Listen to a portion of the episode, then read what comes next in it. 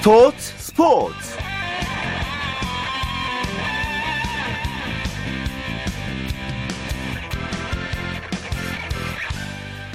안녕하십니까. 일요일 스포츠 스포츠의 아나운서 최시중입니다.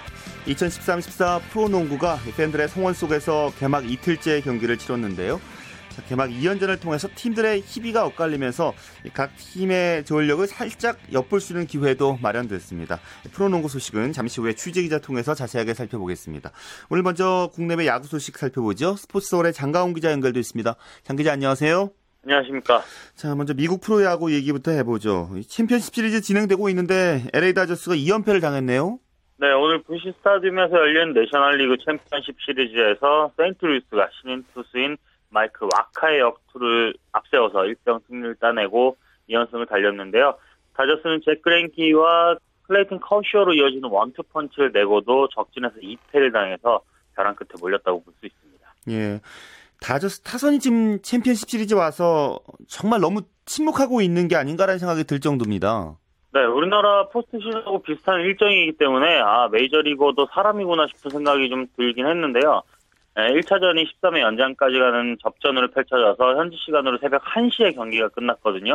그리고 2차전이 오후 3시 경기를 했기 때문에 선수들이 24시간도 안 된 시점에서 다시 경기를 했고 아무래도 끝내기 승리를 거둔 세인트루이스가 다저스보다는 피로를 좀 적게 느낀 게 아닌가 그런 현지 분석이 나오고 있는데 예. 어, 오늘 2차전에서도 6회 2, 무사 2, 3루 1사 만루 등의 기회에서 적시타 하나만 나왔더라도 다저스가 역전할 수 있는 경기였기 때문에 이 피로에 따른 타격 침체 이것은 하루 휴식을 취하면 메이저리그는 초능력자니까요. 충분히 피로를 회복할 것으로 예상이 됩니다. 예, 뭐 어찌됐든 3차전 선발로 나설 류현진 선수의 어깨가 상당히 좀 무거워지겠어요. 그렇습니다. 챔피언십 시리즈는 7전 4승 선제이기 때문에 3패까지 해도 되는 뭐 어떻게 보면 여유가 있다고 볼 수 있는데요. 2008년인가 SK가 2연패 어, 뒤에 4연승으로 한국 시리즈 우승을 따낸 기억이 있는데 류현진 선수도 이 점을 좀 상기했으면 좋겠다 싶은 생각이 있습니다. 아직 한 번 더 저도 다음 경기를 기약할 수 있기 때문에 심적인 부담을 떨치고 자유공을 던졌으면 좋겠는데 일단 류현진 선수의 컨디션은 굉장히 좋은 것으로 좀 알려져 있기 때문에 센트루이 상대로 좋은 투구를 한 기억이 있고 또 베이징 올림픽 결승전에서 쿠바를 상대로 9회까지 마운드를 지킨 경험을 세워서 이류 열풍을 메이저리그에 다시 한번 몰고 오기를 기대하겠습니다. 예. 자, 그리고 국내 프로야구 이제 준 플레이오프 마지막 5차전 남겨두고 있잖아요. 네. 뭐 두 팀 오늘은 어떤 일정을 소화했습니까? 네, 넥센은 오늘 휴식을 취했고요. 어, 두산은 자율훈련이라고 이야기를 했는데 감독이와 전 선수단이 잠실군장에 나와서 타격훈련 위주로 가볍게 훈련을 소화했습니다. 예, 뭐 서울팀끼리 이제 대결이기 때문에 이동에 대한 부담은 없지만요. 그래도 뭐 한 경기 한 경기 무게감이 달랐기 때문에 선수들 뭐 체력 소진도 무척 클 것 같고요. 네, 일단 심리적인 부담을 갖고 하는 경기이기 때문에 또 네 경기 모두 한점 차 승부, 그 중에 세 경기가 끝내기 경기가 나왔었기 때문에 두 차례 연장전을 치렀고 이런 정신적인 어떤 피로가 그게 달해 있는 그런 모습들을 볼 수 있는데요. 선수들도 굉장히 힘들어하는 모습인데 어, 지켜보는 저희들도 굉장히 뭐 뭐랄까 진이 좀 빠진다 그럴까요? 그런 느낌이 좀 들거든요. 근데 예. 선수들은 인다, 이제 더 이상 물러설 곳이 없기 때문에 내일은 어, 정, 정규 시즌 때보다 훨씬 더 높은 정신력으로 경기 임하겠다는 각오를 다졌습니다. 예. 내일 그 선발 투수도 결정됐죠? 네, 넥센은 1차전 선발로 나왔던 브랜든 나이트가 나서고요. 두산은 2차전 선발이었던 유희관 선수가 필승 카드로 나섭니다. 예. 나이트와 유희관 선수 모두 이제 휴식을 취하고 나온다고 봐도 되겠잖아요. 그렇죠. 어, 나이트는 신세와 마찬가지로 닷새 휴식을 취하면서 컨디션 조율을 했고요. 유희관 선수도 이 나흘 휴식을 취했고 오늘도 잠실에서 간단한 러닝을 하면서 몸 상태를 점검하는 모습을 보였는데 굉장히 여유 있는 모습을 보여줬거든요. 그래서 내일은 아마 이 두 선수가 이전 등판에서 보여줬던 최고의 투구를 재현할 수 있을 것으로 예상이 됩니다. 예, 이제 관건은 목동구장이라는 것이 얘기 많이 나오잖아요. 네. 목동에서 넥센과 두산의 희비가 많이 엇갈렸기 때문이죠. 네, 넥센은 아무래도 홈에서 치른 어, 올 시즌 첫 그러니까 목동구장 개장 이후 처음으로 열린 가을 잔치 두 경기를 모두 승리로 장식했다. 그 심리적인 그 여유가 에, 굉장히 큰 역할을 할 것으로 생각이 되고 무엇보다 펜스까지 거리가 잠실구장에 비해서는 좀 짧고 또 이 바람의 영향을 굉장히 많이 받는 구장이기 때문에 박병호 선수의 한 방에 좀 기대를 거는 그런 모습들이 보이고 있고요. 예. 아, 두산이 이른바 목동 박병호에 대한 공포감을 어떻게 극복하느냐가 관건인데 오늘 만난 선수들은 잠실에서 펜스 앞에 잡히는 타구들이 두산 타자들이 많았다. 그렇기 때문에 이 타구는 목동에서 넘어가는 거니까 힘으로 붙었을 때는 음, 넥센에 결코 뒤지지 않는다. 그런 생각으로 마인드 컨트롤을 하고 있는 모습을 볼 수 있었습니다. 예. 장 기자가 보시기에는 이제 마지막 승부 어떤 부분에서 승패가 갈릴 것으로 보십니까? 아, 일단 가장 중요한 것은 선발이 몇 이닝까지 마운드를 지키냐가 어, 승부의 가장 큰 변수라고 생각이 되고 지난 4경기를 통해서 드러났듯이 풀스윙보다는 좀 정확성 위주로 맞히는 타격을 어느 쪽이 더 잘 하느냐 이 부분이 의외로 변수가 될 가능성이 굉장히 높아 보입니다. 예. 자, 그리고 4차전에서 김현수 선수가 뭐 나오자마자 다시 들어갔기 때문에요.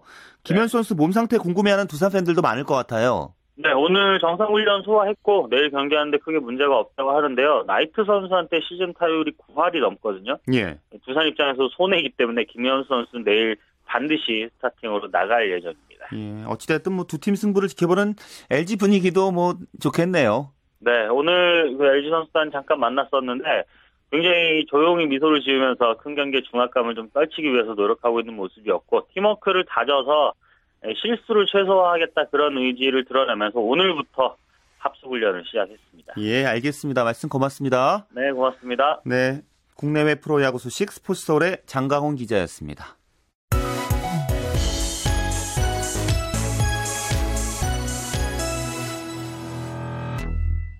네, 이번에는 축구 소식 스포츠 동아의 윤태석 기자와 살펴보겠습니다. 윤 기자, 안녕하세요. 예, 안녕하세요. 예, 어제 이제 우리 축구 대표팀이 브라질과 평가전 치렀는데요. 전체적인 평가를 먼저 해 주시죠. 예, 전체적으로는 좀 잘 싸웠다고 일단 평가를 할 수 있을 것 같습니다. 브라질이 최근 4차례 평가전에서 스위스한테 0대1로 일격을 당한 것 외에는 호주, 스페인, 포르투갈 상대로 굉장히 다득점을 하는 그런 막강한 공격력을 과시를 했거든요. 브라질이 어제 그 우리나라 평가전에서 평가전에서 사실상 정예 멤버를 모두 가동했다는 점을 감안하면 이 실점으로 막은 부분 부분은 좀 고무적이라 볼 수 있을 것 같습니다. 예. 성과가 있었다면 어떤 부분이라고 보십니까? 예, 그러니까 수비 부분이죠. 홍명보 감독이 추구하는 그 수비 전술에 뚜렷한 색깔이 나타났고 그 가능성을 보였다는 점입니다. 수비수들만 잘했다는 뜻은 아니고요. 예. 어제 최전방에 있는 구자철과 지동원 그리고 특히 측면 공격수인 이청용과 김보경부터 어, 강한 압박을 펼치면서 브라질이 쉽게 패스워크를 할수 없도록 방어해줬기 때문에 안정적인 수비가 가능했거든요. 또 공격 미들부터 수비의 간격 유지도 전반전에 아주 좋았습니다. 물론 후반 초중반에 잠시 그 밸런스가 좀 흐트러진 점도 있었고 또 실점을 내준 부분은 또 수비수들의 집중력 부분은 좀 보완해야 될 부분도 있었습니다. 하지만 뭐 많은 숙제를 남기기도 했어요. 말씀해 주신 것처럼. 예, 역시 공격력이 가장 또 어제 답답했습니다. 어, 전반에 지동원 구자철 투톱이 가동이 됐고요. 후반에는 이근호, 김보경, 이근호, 이청용, 이근호, 유인록 등으로 이렇게 최전방의 변화를 많이 줬거든요. 하지만 뭐 지동호 선수 어제 그 지난달 소집 때보다 몸이 조금 가벼워 보이긴 했지만 여전히 최전방 공격수로서는 볼 키핑해주고 그 공격수들한테 내주는 플레이에서 미흡함이 드러났고요. 또 이 최전방에 있는 공격수들이 좌우 측면 공격수들과 활발하게 자리 바꾸면서 찬스를 포착하곤 했지만 우리나라 유효시 한 개밖에 없을 정도로 골 찬스는 거의 없었다는 점 여전히 공정이 답답했습니다. 예, 경기 후에도 많은 얘기가 지금 나오고 있는데요. 뭐 네이마르 선수에 대한 얘기가 가장 많더라고요. 예, 역시 네이마르는 뭐 명불허전이었습니다. 전반 43분이죠. 어, 그림 같은 오른발 프리킥으로 골을 또 넣었고요. 또 화려한 드리블과 패스로 팬들의 눈을 사로잡았습니다. 특히 뭐 수비수 두세 명을 아주 쉽게 제치는 그런 발재간 스피드는 단연 압권이었습니다. 또 어지간해서는 뭐 볼을 뺏기지 않는 볼 간수능력도 대단했는데요. 또 네이마르 선수 같은 경우는 어제 한국 선수들한테 집중 견제를 당하면서 많은 파울을 당했거든요. 뭐 외신들은 그것 그것에 대해서 굉장히 뭐 반칙이 많았다, 좀 지저, 지저분한 축구였다 혹평을 좀 하기도 했는데 예. 정작 네이마르 선수는 어제 경기 후 인터뷰에서 어, 파울은 나를 쫓아, 쫓아다니는 여자친구들 같다. 뭐 이렇게 아. 크게 신경 쓰지 않는다는 반응을 보여서 좀 눈길을 끌기도 했습니다. 예, 예. 기성용 선수에 대한 관심도 컸는데요. 어떻게 보셨어요? 예, 기성용 전체적으로 잘 해줬습니다. 대표팀에 왜 필요한지를 증명을 했습니다. 7월에 있었던 이제 그 SNS 파문 그리고 사과의 진정성 논란 등으로 논, 논란이 좀 일면서 기성용이 대표팀에 소집될 때부터 좀 경기 외적인 면에서 많은 좀 힘든 부분이 있었거든요. 하지만 기성용이 경기력으로 이제 자신의 가치를 입증해라 이게 홍명보 감독의 생각이었는데 기성용이 스스로 이를 입증을 했습니다. 가끔씩 조금 볼을 잡아서 좀 끄는 듯한 플레이가 조금 오게 튀긴 했는데요. 뭐 상대 수비를 끊어내는 능력 그리고 전방으로 적재적소에 연결해주는 능력은 역시 기성용다웠습니다. 예, 우리 대표팀은 오늘 회복 훈련했겠군요. 예, 오늘 오전에는 쉬었고요. 오후에 잠깐 가볍게 회복 훈련을 한 차례 실시를 했습니다. 강도 높은 훈련은 거의 없었고요. 가볍게 몸을 풀고 패스 게임 하는 그런 정도였습니다. 예. 다음 상대가 이제 말리인데요. 말리 대표팀 입국했습니까? 예, 오늘 입국했고요. 그 브라질이 워낙 그큰 이슈가 되는 바람에 말리는 좀 주목을 덜 받았는데요. 사실 말리도 만만치 않은 팀입니다. 피파 랭킹은 38위로 한국보다 높고요. 비록 이번 브라질 월드컵에서는 아프리카 2차 예선에서 탈락하면서 브라질 본선 무대 밟지 못하게 됐지만 케이타나 사마사 같은 이름 있는 공, 공 적성도 많은 그런 만만치 않은 팀입니다. 예. 그래도 이제 화요일에 있을 말리와의 경기를 통해서는 우리가 승리의 기쁨을 좀 맛봤으면 좋겠어요. 예, 맞습니다. 일단 홍명보 감독 오늘 회복 훈련 마친 뒤에 잠깐 만나는데요. 브라질전과 비교해 그 전체적으로 멤버에 큰 변화 없을 거다 이런 뜻을 내비쳤거든요. 예. 홍 감독은 이제 말리전을 통해서 공격 조합에 특히 좀 신경을 쓸 것으로 보이는데요. 어, 떤 선수를 조합해야 되고 또 최전방에 있는 원톱 부재를 어떤 선수로 해결해야 될지를 말리에 좀 체격 좋고 신체 조건 좋은 수비수를 대상으로 점검하겠다 이런 뜻을 밝혔습니다. 이번에는 좀 시원, 시원하게 좀 득점포가 좀 터졌으면 하는 그런 바람입니다. 예. 지금 이제 피파가 정한 A매치 기간이어서 뭐 다른 나라들도 뭐 경기를 치르고 있지요. 예, 어, 유럽 축구에서 벌어지고 있는 월드컵 예선이 가장 큰 관심이었습니다. 어, 지난 토요일에 있었던 경기를 통해서 벨기에, 스위스, 독일이 본선행 확정을 지었고요. 특히 이 중에서도 최근에 신흥 강국으로 떠오르고 있는 벨기에가 12년 만에 이제 본선에 오른 것이 눈에 띕니다. 반면에 4회 연속 월드컵 본선 진출 노리는 포르투갈은 빨간불이 켜졌는데요.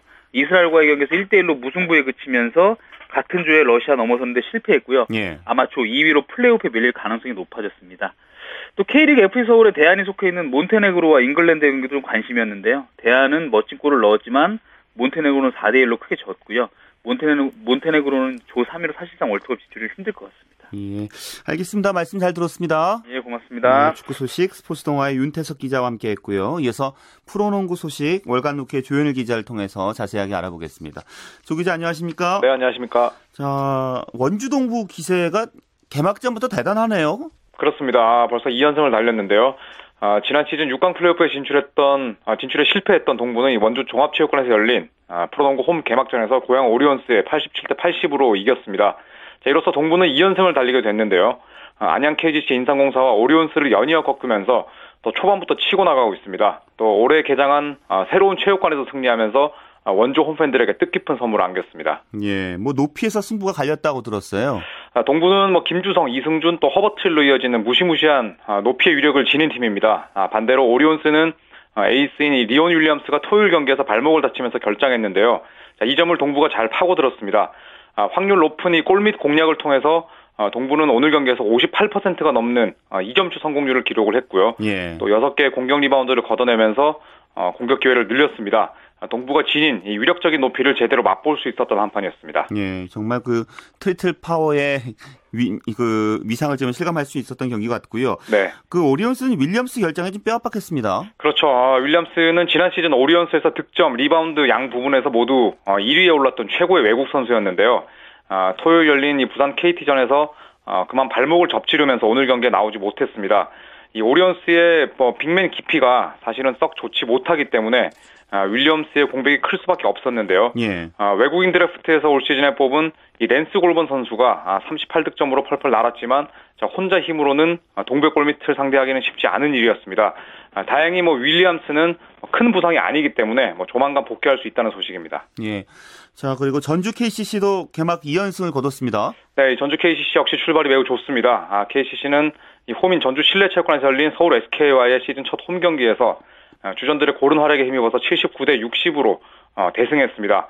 지난 시즌 이 꼴찌에 그쳤던 KCC로서는 어, 고무적인 결과가 아닐 수 없는데요. 예. 아, 토요일 전자랜드전 1점차 극적인 승리에 이어서 또 지난 시즌 정규리그 우승팀인 SK를 대파하면서 아, 좋은 분위기를 이어가고 있습니다. 그렇죠. 어제도 한 점차 역전승을 거뒀잖아요. 그렇죠. 예. 네. 근데 그 KCC의 장민국 선수가 깜짝 스타로 떠올랐어요. 그렇죠. 장민국 선수가 이 경기를 통해서 뭐 눈도장을 확실히 찍지 않았나 싶은데요. 예. 아, 오늘 24분을 뛰면서 3점슛 3개 포함해서 15득점 또 3리바운드로 펄펄 날았습니다. 아, 지난 시즌 이 부상으로 단 한 경기도 뛰지 못한 소름을 아주 시원하게 날리는 활약이었는데 예. 또 신장이 좋고 또 좋은 이 슈터치를 갖고 있는 유망주거든요. 이 왕년의 배구 스타인 또 장윤창 씨의 아들이기도 한데 예. 뭐 좋은 피를 물려받은 선수인 만큼 또 향후 활약을 기대해봐도 좋을 것 같습니다. 예. 그리고 또 KCC 외국인 선수도 활약 좋잖아요. 그렇죠. 이 타일러 윌커슨 선수가 사실은 연습 경기 때는 뭐썩 만족스럽지 못한 그런 활약을 펼쳤었는데 아, 막상 이 뚜껑을 열어보니까 뭐 더블 더블 기계다 또 이런 평가를 받고 있거든요. 예. 아, 다만 이 윌커스 선수의 뒤를 받쳐줄 아터 마족 선수가 조금 더 힘을 내준다면 뭐 KCC의 돌풍이 반짝하진 않을 것 같습니다. 네, 그렇군요. 또 2연승 얻은 팀이 있는데 지난 시즌 챔피언인 울산 모비스예요. 네, 모비스가 시즌 초반부터 전년도 우승팀의 기세를 마음껏 발휘하고 있습니다. 아, 모비스는 이 부산 사직체육관에서 열린 KT와의 원정 경기에서 78대 69로 승리를 했습니다. 아, 전반까지는 뭐 내내 KT에 끌려다녔습니다만 아, 후반을 38대 25로 압도하면서 승기를 잡았는데요. 예. 함지훈이 24.5리바운드, 또 로드 벤슨 선수도 14득점에 14리, 아, 13리바운드로 더블 더블을 달성하면서 팀 승리 이끌었습니다. 어, 모비스 이렇게 되면은 이제 팀 최다 연승 타이 기록에 이제 1승만 남겨두게 됐군요. 그렇죠. 이 모비스가 지난 시즌 포함해서 올 시즌까지 현재 15연승 달리고 있는데요. 아, 프로농구에서 역대 정규리그 최다 연승 기록은 2012년 2월에 동부가 세운 16연승입니다. 아, 모비스가 오는 15일 이 전주 KCC와의 원정 경기에서 승리를 거두면 아, 프로농구 팀 최다 연승 타의 기록을 세울 수가 있습니다. 예, 모비스 뭐 어제도 탄탄한 조직력 보여줬고요. 뭐 출발부터 안정된 모습입니다. 그렇죠. 사실 모비스는 뭐 다른 팀 감독들이나 또 전문가, 팬들이 꼽은 뭐 최강의 우승 후보인데요. 그 기대에 걸맞은 경기력을 선보이고 있습니다. 아, 사실 오늘 경기만 봐도 전반 한때 뭐 15점 차까지 끌려 다녔거든요. 예. 자, 하지만 3쿼터 들어서 아, 간단히 승부를 뒤집었고 결국 뭐 어렵지 않게 역전승을 따냈습니다. 아, 김시래 선수가 창원 LG로 이적을 하긴 했습니다만 뭐 지난 시즌에 비해서 아, 전력 누수가 거의 없고요. 또 벤슨과 라틀리프로 이어지는 이 외국 선수의 기량도 최고 수준이기 때문에 뭐 예. 이번 시즌 역시 모비스의 강세가 계속 이어지지 않을까 싶습니다. 예. 삼성 대 KGC 인상공사의 경기는 삼성의 완승이었네요. 네, 삼성이 잠실 실내체육관에서 홈 경기에서 어, 안양 KGC 인상공사를 88대 78로 완파했습니다. 아, 전날 이 울산 모비스에 대패한 삼성은 뭐 충격을 딛고 어, 시즌 첫 승을 수확했는데요. 예. 아, 부상으로 제 전력이 아닌 인상공사를 맞아서 아, 손쉽게 승리를 따냈습니다. 아, 반면에 패한 인상공사는 주전 포인트 가드 김태술의 부상 공백을 메우지 못하면서 2연패 늪에 빠졌습니다. 예. 이 삼성은 김승현 선수 활약이 좋았고요. 말씀하신 네. 대로 KGC는 이제 김태수 선수 부재가 대비됐던 경기라고 봐야겠어요. 그렇지 양팀 모두 뭐 김승현과 김태술이라는 좋은 가드를 보유하고 있는데 자, 하지만 이 인상공사는 김태술 선수가 무릎 부상으로 오늘 경기를 나서지 못하면서 뭐 어려운 경기가 일찌감치 예상이 됐었습니다. 아, 반면 이 김승현 선수는 뭐 출전 시간은 12분으로 그리 길지 않았습니다만 또 짧은 시간 동안에 3개의 어시스트를 뿌렸고요. 예. 아, 동료들의 쉬운 득점을 도왔습니다. 아, 이 인상공사는 김태주 선수의 부재를 실감할 수밖에 없는데 뭐 이윤대나 김윤태 같은 젊은 선수들이 안간힘을 썼지만 아, 공백을 메우기는 쉽지 않았고요. 뭐 김태주 선수가 복귀하기 전까지 자, 인상공사는 상당히 어려운 경기를 아, 할 수밖에 없을 것으로 보입니다. 자, 그리고 창원 LG 대 인천 전자랜드 경기 결과는 어떻게 나왔습니까? 자, 창원에서는 극적인 승부가 연출이 됐죠. 이 창원 LG가 홈에서 열린 전자랜드와의 경기에서 아, 문태종의 극적인 역전 3점 버저비터에 힘입어서 86대 84로 승리했습니다. 예. 자, 이로써 LG는 시즌 첫 승을 올리게 됐고요. 또 김진 LG 감독은 오늘 승리로 프로농구 역대 네 번째 아, 감독 통산 정규리그 300승 고지를 밟았습니다. 자, 반면 전자랜드는 어제 KCC, 전- 예, KCC 전에 이어서 두 경기 연속 어, 종료 직전에 석점 위닝 샷을 얻어맞으면서 무릎을 꿇었습니다.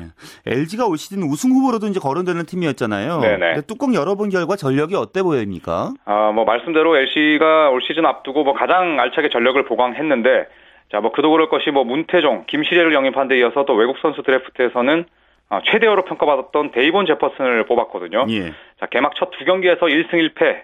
뭐 그렇게 나쁘지 않은 성적입니다. 또 김종규 선수가 아, 10월 말부터 뭐 합류를 하기 때문에 더 좋은 경기력을 어, 선보일 수 있을 전망인데요.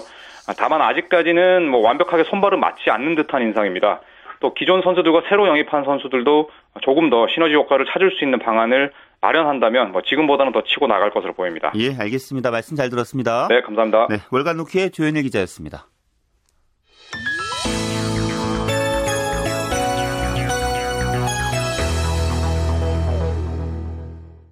네, 일요일 함께하는 스포츠 스포츠 스포츠 평론가 신명철 씨와 함께하는 스포츠 기네스 시간으로 이어집니다.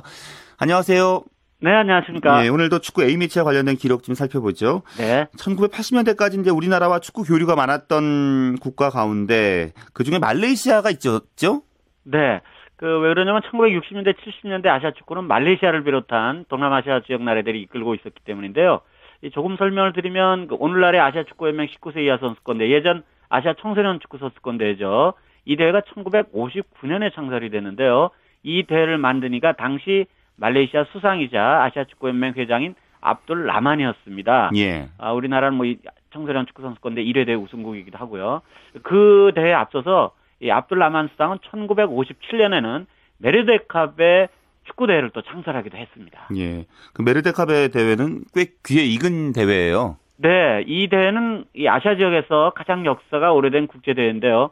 우리나라는 1960년 제 4회 대회 우승을 시작으로 1985년 당시 그 23세 이하 대표팀이 우승할 때까지 7차례나 이 대회 정상에 올라서 9차례 우승한 개최국 말레이시아 다음으로 가장 많은 우승 횟수를 기록을 하고 있습니다.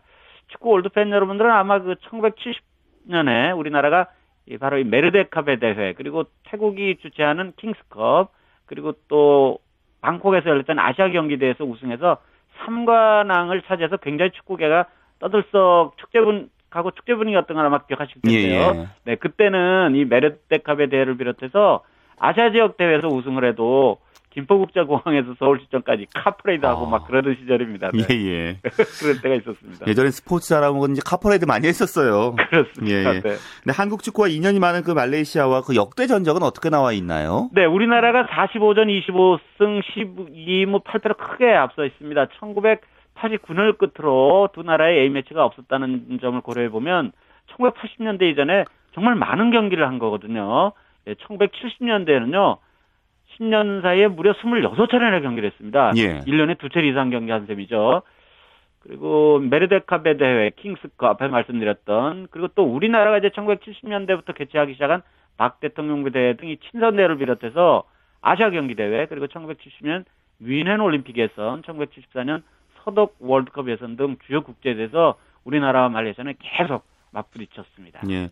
우리가 이제 역대 전적에서는 앞서지만요. 네. 말레이시아 하면은 왠지 진 기억이 더 많이 나거든요. 네, 그렇습니다. 이게 왜 그러냐면 이제 주요 대회에서 우리나라의 발목을 이 말레이시아가 번번이 잡았기 때문이거든요. 예, 1970년 9월 서울 운동장 이제는 뭐 큰 적도 없이 사라졌습니다만은 여기서 열린 그 뮌헨 올림픽 아시아 아시아 지역 최종 예선의 경우 우리나라가 첫 경기에서 말레이시아와 수중전을 벌인 끝에 0대 1로 졌는데요. 0대 예. 1로. 그런데 이후에 일본을 2대 1, 필리핀을 6대 0, 자유중국, 뭐 요즘 대만입니다만 이걸 8대 0으로 이겼지만 이 첫 경기 패배가 끝내 부담이 돼서 올림픽에 가지 못했습니다. 그런데 그 예선에서 말레이시아는 일본을 또 3대 0으로 꺾었어요. 그러니까 정말 돌풍을 일으켰었는데요. 이듬해 미네랄 올림픽에 출전해서 미국을 3대 0으로 이기고 소덕의 0대 3, 모로코의 0대 6으로, 0대 6으로 져서 8강이 2개조로는 2라운드 진출에 실패를 했습니다. 우리가 출전했으면 이것보다는 좀 더 나은 예. 성적을 내지 않았을까 하는 생각도 들기도 합니다. 근데 뭐 이후에도 생각해 보면 말레이시아가 몇 차례 더 우리에게 이제 뼈 예. 예, 패배를 그렇죠. 좀 안겨줬던 것 같아요. 네, 1980년 3월 쿠알라룸푸르에서는 그 모스크바 올림픽 아시아적 최종 예선이 있었는데요. 우리나라는 첫 경기에서 일본을 3대 1로 물리쳤지만 말레이시아에 0대 3으로 완패했습니다. 예. 예, 이후에 뭐 필리핀, 브루나이 이런 나라들 다 꺾었지만 조 2위가 됐고 조 1위인 말레이시아하고 다시 한번 또 겨뤘거든요. 한 장의 티켓을 놓고. 근데 그 경기에서 또 1대 2로 졌어요. 예. 네, 따지고 보면 뭐 우리가 이제 모스크바 올림픽을 보이콧했기 때문에 이 대회에 뭐 출전할 수는 결과적으로는 출전할 수 없었겠습니다만은 어쨌든 또 말레이시아한테 한 번 당하는 그런 뼈아픈 또 패배를 했었습니다. 이 말레이시아도 결국 이제 보이콧 대회에 합류했기 때문에 이라크가 모스크바 올림픽에 대신 출전했습니다. 예, 알겠습니다. 말씀 잘 들었습니다. 네, 고맙습니다. 네, 스포츠 기네스 스포츠 평론가 신명철 씨였습니다.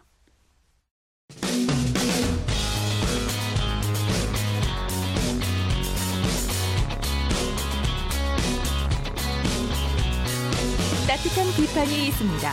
냉철한 분석이 있습니다. 스포츠 스포츠 네, 스포츠에 숨어있는 즐거움과 노력 그리고 열정을 소개하는 스포츠를 만드는 사람들 시간입니다. 유지희 리포터와 함께하겠습니다. 어서 오세요. 네, 안녕하세요. 네, 오늘 어떤 분입니까? 네, 오늘은 태권도의 아름다움을 널리 알리고자 애쓰는 분들을 만나봤는데요. 태권도와 한글 그리고 한복을 결합해서 가장 한국적인 아름다움을 발산하는 태권도 공연팀 와이킥의 공연 현장을 제가 다녀왔습니다. 와이킥은 우리의 전통 스포츠인 태권도를 소재로 인간의 육체가 가지고 있는 능력을 최대한 발휘하는 퍼포먼스를 선보이고 있는데요. 예. 이 광화문 광장에서 월요일을 제외한 매일 오후 2시부터 30분가량 관객들과 만나고 있습니다.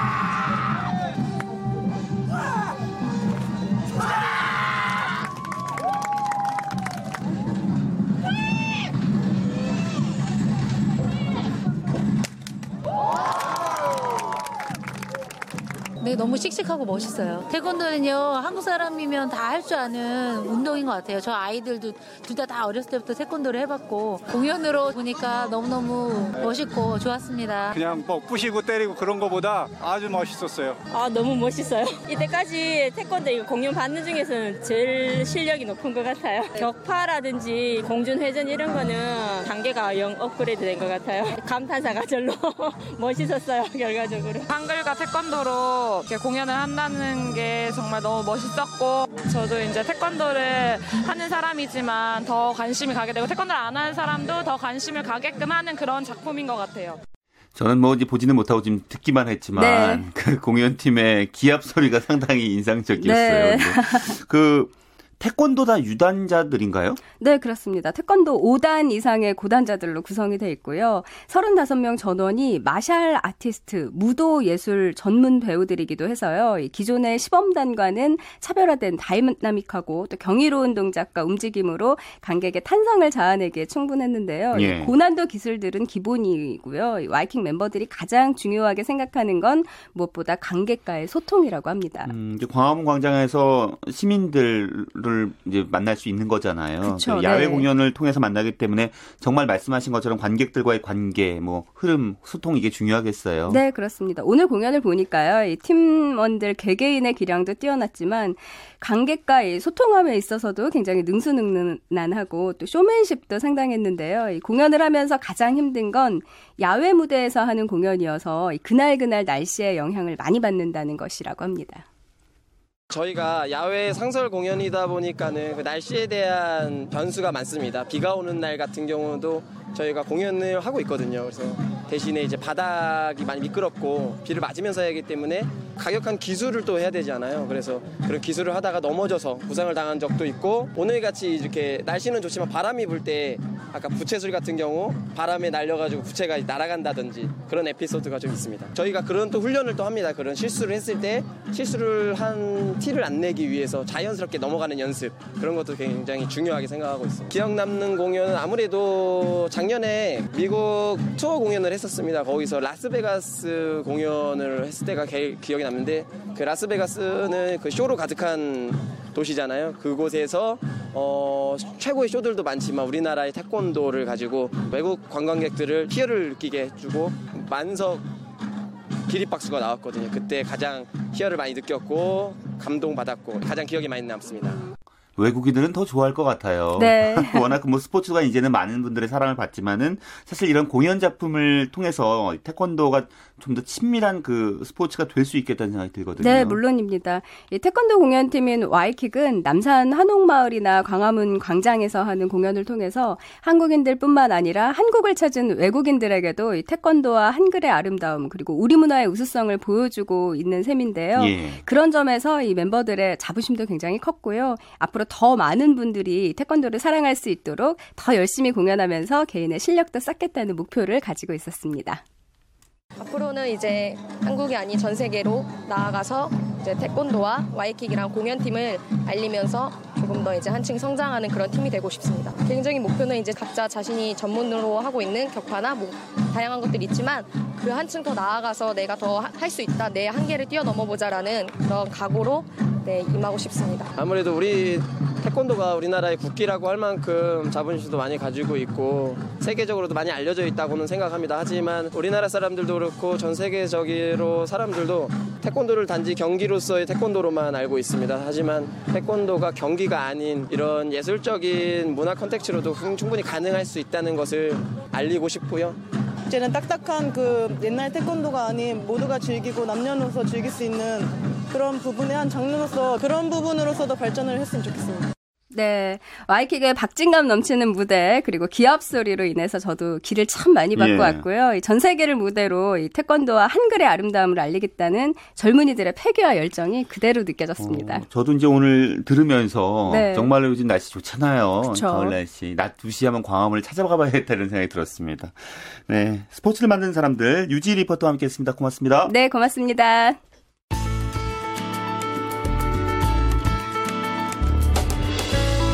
스포츠가 주는 감동과 열정 그리고 숨어있는 눈물까지 담겠습니다. 스포츠 스포츠 최시중 아나운서와 함께합니다. 네, 한 주간 이슈가 됐던 스포츠계 소식 취재기자 통해서 살펴보는 시간입니다. 주간 취재 수첩 경향신문 김세훈 기자와 함께합니다. 안녕하십니까? 네, 안녕하세요. 음, 오랜만에 골프 얘기 준비하셨네요. 네. 그 장타 소녀로 불리는 장하나 선수가 이제 오늘 취재 수첩의 주인공이잖아요. 네네. 그리고 올해 세 번째 메이저 대회인 하이트 진로 챔피언십 정상에 올랐어요.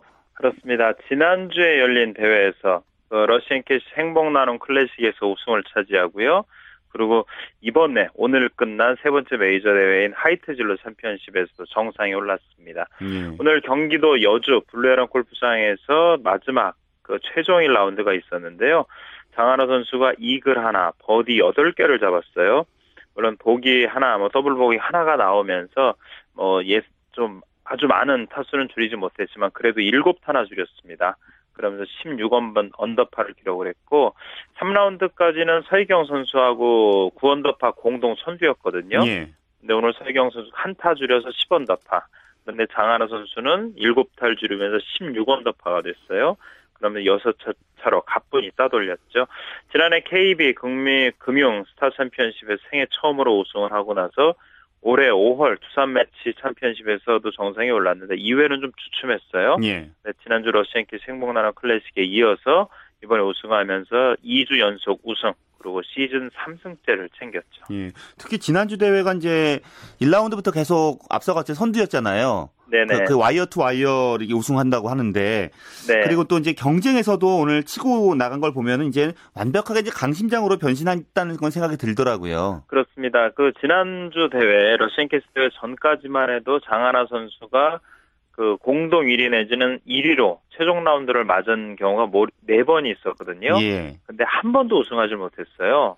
그래서 이거 너무 새 가슴 아니냐. 그러니까 역전 우승은 많이 했는데 1위로 있을 때 그걸 지키지는 못했습니다. 예. 그래서 이게 너무 수비적으로 플레이를 하고 그래서 타수를 많이 잃었다 이런 얘기도 있었는데 말씀하신 대로 지난주에 열렸던 러시앤캐시 대회에서 wire to wire로 처음으로 우승을 했어요. 이전에 통산 3승을 거둔 동안 2승은 뭐 모두 다 역전 우승이었는데 지난주에 처음으로 우승을 했고 그리고 이번 대회에서도 말씀드린 것처럼 서희경 선수가 공동 선두에 올랐는데 그 격차를 오히려 여섯 타차로 벌리면서 우승을 했죠. 예. 말씀하신 대로 새 가슴에서 에서 강심장으로 음. 변한 변신이 완벽하게 이루어지는 것 같습니다. 그리고 또 드라이버 샷 1위에 오를 정도로 장하나 하면 장타, 뭐 장타 하면 장하나잖아요. 그렇습니다. 키가 164cm로 그렇게 큰 편은 아닌데 사실 몸무게가 65kg 정도 나가고요. 그리고 초등학교 3학년 때 골프를 처음으로 시작을 했을 게 2001년이었었는데 그때 처음 배울 때 주변 사람들로부터 무조건 세게 때려라 라는 스윙을 처음으로 배웠다고 해요. 예. 보통 한국 사람들은 그거보다 스윙이 중요하다, 스윙을 예쁘게 해야 된다 이런다고 하는데 장하나 선수는 그것보다는 일단 power hitter 쪽으로 공을 상당히 세게 때리는 훈련을 한 거죠. 뭐 어릴 때 검도, 수영, 스키 뭐 이런 것도 다 했고요. 또 먹성도 상당히 좋아서 몸도는 거 크게 했기 때문에 뭐 초등학교 때 대회에서 260 내지 70야드를 칠 정도로 장타로 아주 유명했던 거고요. 예. 지금 KLPGA 올해 그 기록을 봐도 169야드로 드라이버샷 비거리에서는 1위를 달리고 있습니다. 그렇군요. 뭐 아마추어 때는 드라이브 샷으로 유명했지만 사실 프로 들어와서는 그것 때문에 또 골치를 썩기도 했다면서요. 그렇습니다. 뭐 아마추어 때 얘기를 좀 들어보면요. 크고 작은 대회에서 모두 45승을 거뒀는데 300야드가 넘는 파4홀에서 원홀을 한 적도 여러 번 있었다고 해요. 예. 그 정도로 장타를 했는데 2010년에 프로로 전향한 후에는 드라이버가 아주 골칫거리가 됐습니다. 그러면서 2010년에는 뭐 2부 투어에서도 좀 활동을 그때 하면데 드라이버가 계속 망가지면서 15개 대회 출전했지만 상금 랭킹이 8위밖에 올라오지 못했고 2011년도에서도 그 장하나 선수가 드라이버 샷 때문에 좀 곤욕을 치렀어요. 정규 투어 19개 대회 나섰지만 톱10에 든게 세 번밖에 안 됐습니다. 예. 그리고 한 대회 하면 보통 한 두세 개 정도의 오비를 냈고 특히 그 그대 그에 열린 하나금융 네트워크 클래식에서는 마지막 날 오비를 무려 7개를 쳤어요. 그러면서 계속 그 순위를 계속 까먹게 되고 뭐 지난해까지만 해도 상방이 6개 대회에서 연속으로 컷탈락하는 등 상당히 부진해서 드라이버 샷 때문에 골치를 많이 썩인 케이스였죠. 어, 정말 뭐 오비를 7개 같이 할 정도면 대단한 슬럼프인데 사실은 그 네. 위기를 잘 극복했는데 그 극복한 비결이 체중 불리면서 본연의 스윙을 했다고요. 그렇습니다. 이전에 이제 본인이 배웠던 코치를 찾아가서 얘기했더니 몸무게가 몸무게 불려와라. 그래서 한 12kg 정도로 불렸다고 해요. 그러면서 그 2012년도 부진할 때 스윙을 자꾸 작게 하고 달래다 보니까 200야드를 간신히 넘는 드라이버샷 거리였었는데 그러지 말고 power hitter처럼 쳐라. 그래서 그때부터 체중을 늘리고 드라이버를 제대로 치기 시작했죠. 그러면서 뭐 이번 대회에서 말씀드린 대로 뭐 계속 그 올해도 LPG, KLPG에서 드라이버샷 1위에 지금 올라 있고요. 그리고 자기 스윙을 계속하면서 자신감도 갖게 되고 또 역전 우승뿐만 아니라 와이어 투 와이어 우승, 공동 우승의 팽팽한 가운데도 정상을 지켜가면서 네, 점점 더 샷에 대해서 자신감을 예. 갖게 된 거죠. 자, 이렇게 우승했기 때문에요. 지금 상금왕 네. 2위에 올랐기 때문에 생애 처음으로 상금왕 등극도 좀 기대해 볼만 하겠어요? 그렇습니다. 오늘 우승에서 우승 상금 1억 2천만 원을 보탰어요. 그래서 총 상금이 6억 2,520만 원인데 어, 여태껏 상금 랭킹 1위가 김세영 선수인데 김세영 선수하고 차이가 1,800만 원 차이밖에 안 납니다. 예. 앞으로 지금 대회가 4개가 남아 있는데요. 그 대회 나와서 큰 대회 하나 정도로 우승을 하게 되면 상금왕뿐만 아니라 이미 이번에 1위에 오른 대상 포인트 이런 것도 뭐 1위를 충분히 지킬 수 있는 상황이 되죠. 예. 올해 1승 추가하겠다고 말을 했잖아요. 근데 네. 다음에는 어떤 대회에 출전합니까? 네, 장하나 선수도 오늘 3승 정도 하면 상금왕이나 대상 포인트나 1위를 할 수 있을 것 같았는데 조금 불안하다. 그러면서 1승을 추가하겠다고 했는데요. 남은 대회가 모두 4가 4개입니다. 그 중에 일단 최근 가장 먼저 있는 대회가 다음 주 열리는 미국 여자 프로골프 투어 KB 하나은행 챔피언십이에요. 예. 장하나 선수가 오늘 하는 얘기가 자기는 뭐 미국에 갈 생각이 강하지 않기 때문에 우승보다는 이 대회는 참여하고 경험을 쌓는 데 주력을 하겠다 그런 얘기를 했고요. 그 다음 주에 시즌 마지막 대회인 KB 금융 스타 챔피언십이 열리게 되는데 이 대회가 장하나 선수가 지난해 우승했던 대회입니다. 예. 장하나 선수 하는 얘기가 긴장의 끈을 넣지 말고 끝까지 믿음을 갖고 하면은 잘할 수 있을 거다. 또 이런 얘기도 했습니다. 예, 알겠습니다. 말씀 고맙습니다. 네, 고맙습니다. 네, 김세훈의 주간 취재 수첩이었습니다. 뭐 골프 소식도 하나 전해드리죠. 한국 프로골프 투어 최경주 CJ 인비테이셔널에서 강성훈 선수가 12언더파로 2위권 선수를 5타 차로 여유 있게 누르고 우승했습니다. 자, 한편 미국 여자 프로골프 투어 이 사임다비 말레이시아에서 미국의 알렉시스 톰프슨이 19언더파로 우승을 차지했고요. 이 3라운드까지 2위였던 이일희 선수는 12언더파 이 공동 3위로 대회를 마쳤습니다. 네, 스포츠 스포츠 오늘 준비한 소식은 여기까지입니다. 평일 스포츠 스포츠는 다시 9시 35분부터 이광용 아나운서와 함께 하실 수 있고요. 전 다음 주 토요일에 인사드리겠습니다. 지금까지 스포츠 스포츠 저는 아나운서 최시중이었습니다. 고맙습니다.